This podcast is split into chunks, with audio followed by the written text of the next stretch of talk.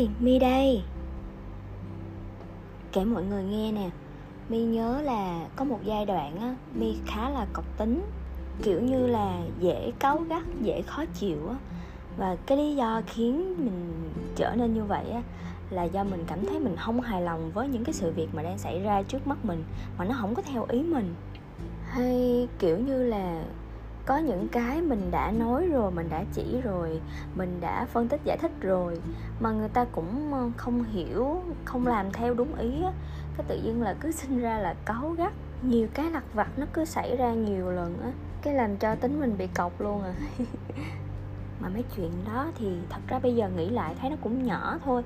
Ờ, hôm nay mình sẽ kể cho mọi người nghe thử ha. Ví dụ như là mấy cái lúc mà mi hay đặt uh, xe công nghệ để đi ra ngoài á thì mặc dù là nhà mình địa chỉ có nghĩa là trên mặt tiền nè, rồi cũng là một cái chung cư cũng khá to nè, xong rồi cũng có bản cái bản tên chung cư khá là lớn.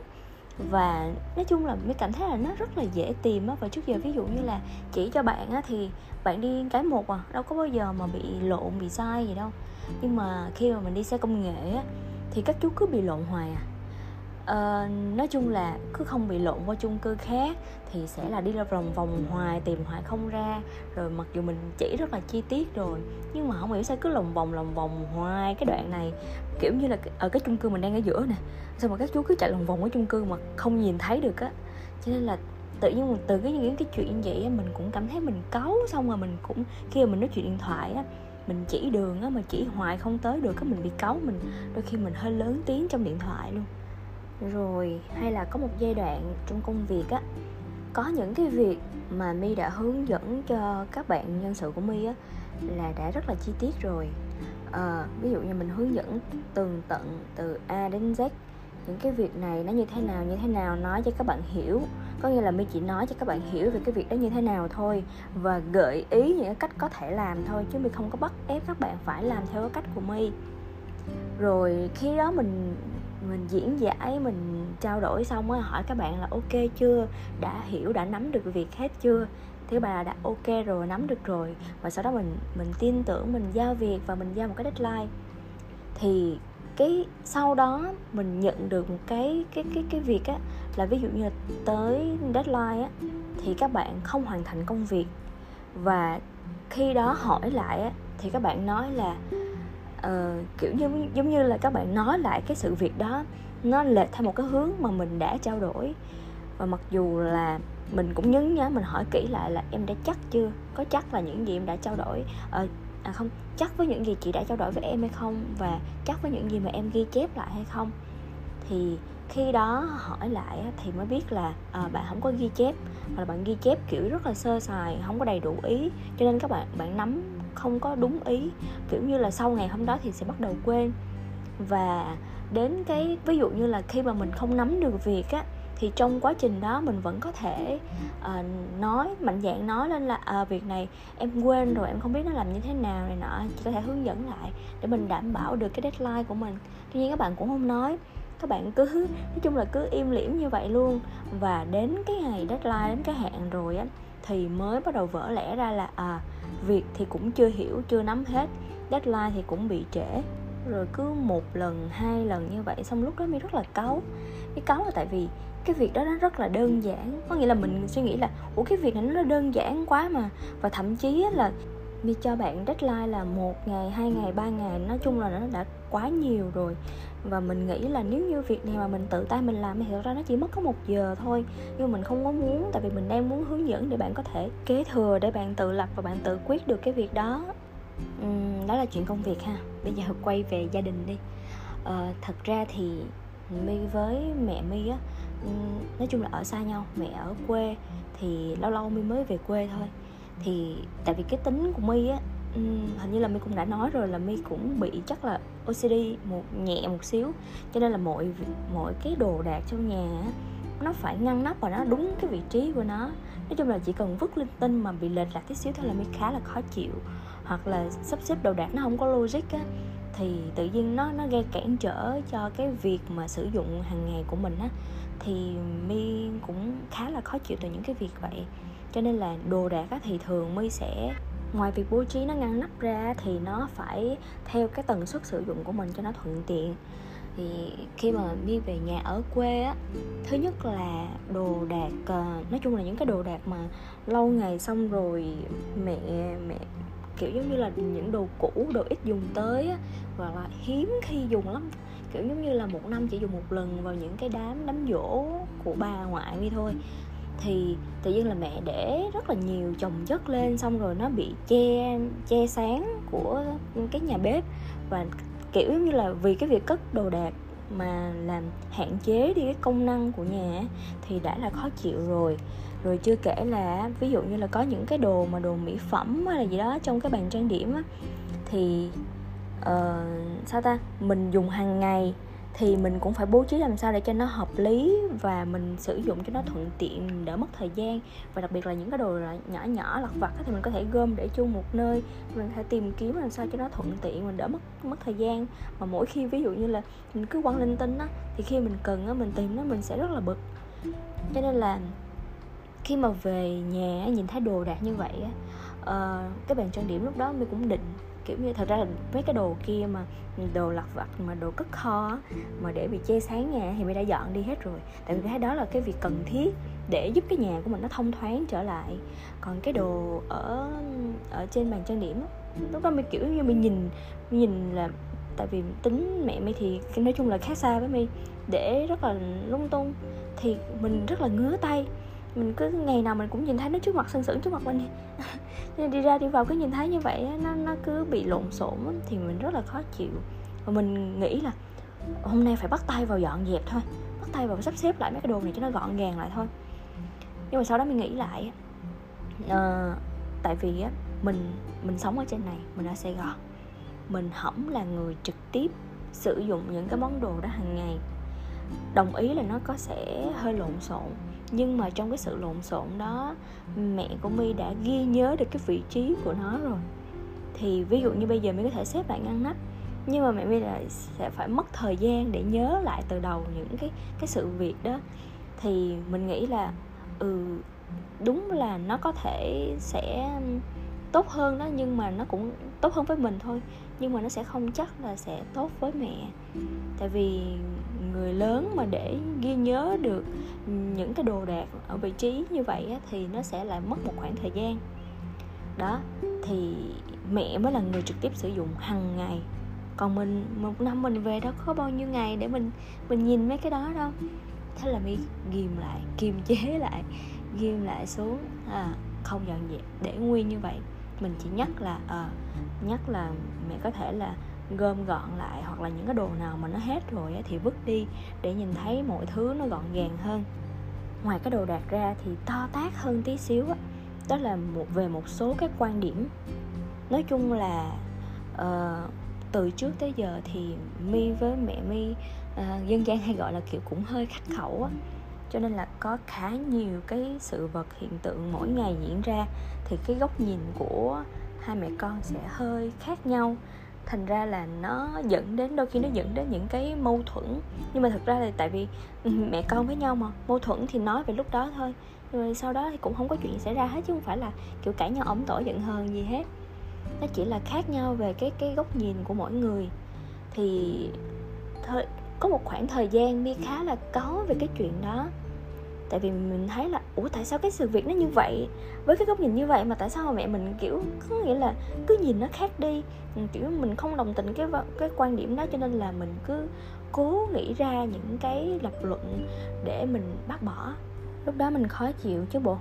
Nhưng mà cái mà bị khó chịu ở đây á, không phải là khó chịu về cái sự mâu thuẫn của cái cái cái cái việc đó, mà là khó chịu vì tại sao là hai mẹ con mà cứ như vậy hoài và là cứ bị bất đồng quan điểm như vậy hoài. Và nó cứ kéo dài uh, nó có thể là từ sự việc này qua sự việc kia. Nói chung là cũng khá là hiếm hoi để có những những cái sự việc nào mà hai mẹ con có cùng một quan điểm.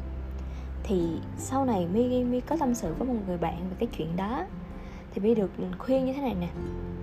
Thật ra mình phải ngồi lại ngẫm lại nhìn nhận những cái yếu tố những cái gọi là những cái tác động ảnh hưởng đến cái quan điểm của một người là từ cái gì? Thứ nhất á, là giữa mi và phụ huynh là hai thế hệ khác nhau rồi. Thì những cái thế hệ khác nhau nó sẽ hình thành những cái quan điểm sống khác nhau. Cái thứ hai nữa là cái môi trường khác nhau. Mi sống mi mi được sống ở sài gòn được sống ở một cái thành thị một cái thành phố rất là phát triển. Còn mẹ mi là vẫn sống ở quê.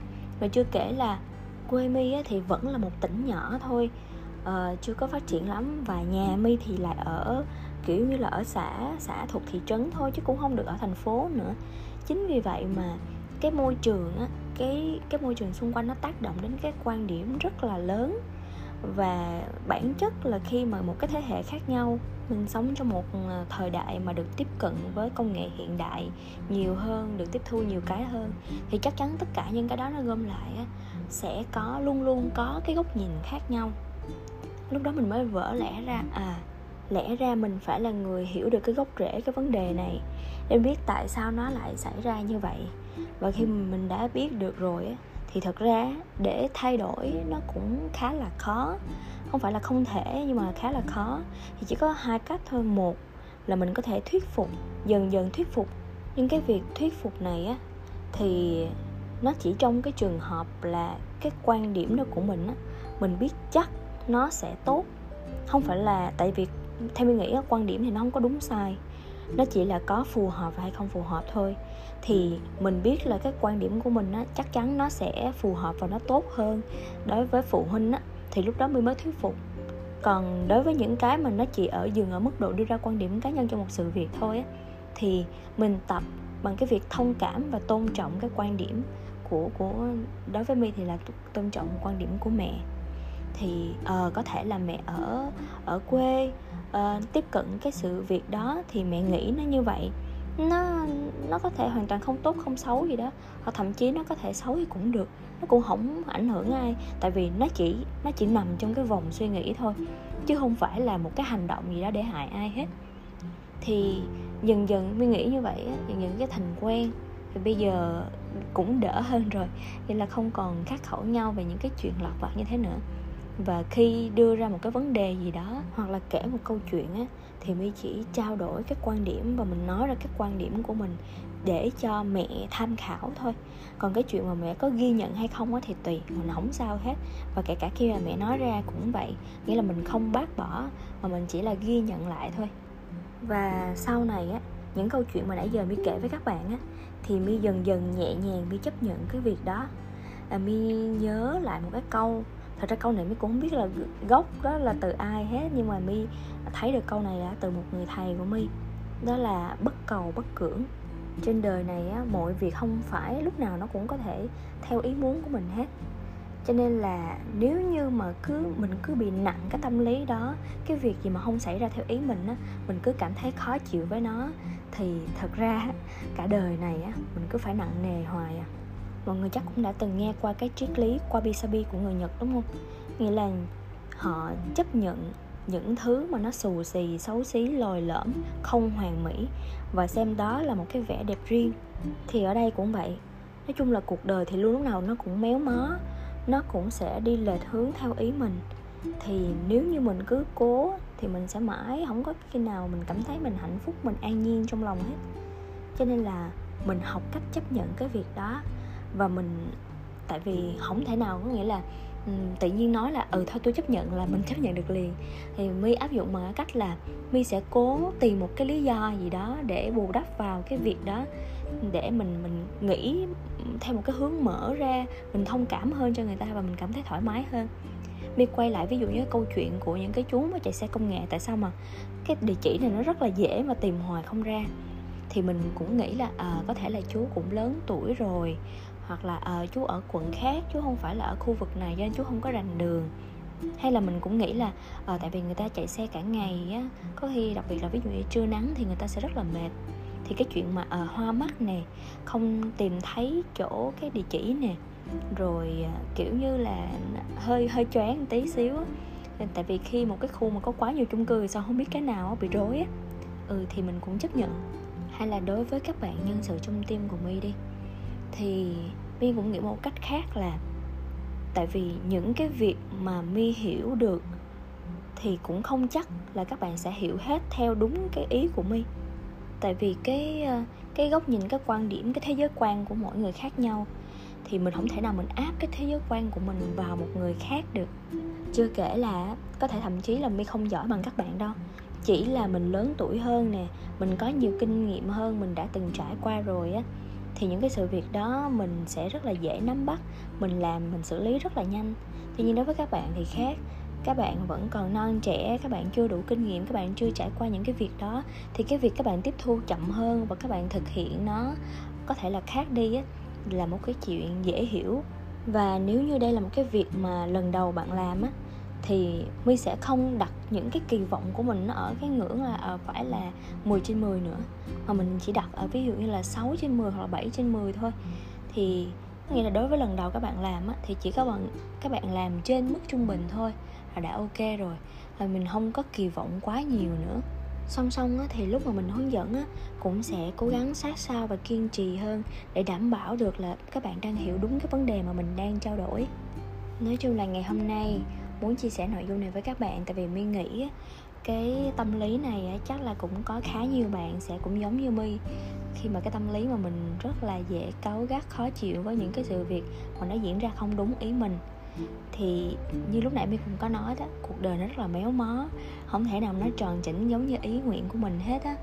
Mình có thể là người cầu toàn trong công việc, trong mọi thứ, nhưng mà đừng cố đi tìm cái sự hoàn hảo từ bên ngoài nói chung là cái cái hoàn hảo, cái cầu toàn nó có thể tỏa từ bên trong con người mình ra để làm cho những cái sự việc đó nó hoàn hảo thôi. Nhưng mà mình đừng có kỳ vọng quá nhiều. Thì như vậy á, cái ờ, tại vì mình không có kỳ vọng nhiều thì mình sẽ không thất vọng.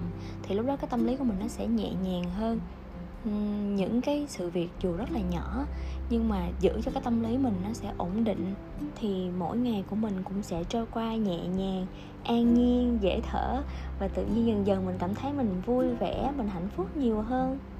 Ok ngày hôm nay chia sẻ đến đây thôi. Và nếu như những cái nội dung trong bài podcast hôm nay mình chia sẻ với các bạn mà không được hay như kỳ vọng của các bạn á thì thôi bất cầu bất cử à, dù sao thì cũng cảm ơn mọi người rất là nhiều vì đã đồng hành với My trong số podcast này và hy vọng là chúng ta sẽ luôn giữ được những cái năng lượng tích cực để có thể chia sẻ cùng với nhau nha. Một lần nữa, cảm ơn mọi người rất là nhiều. Bye bye.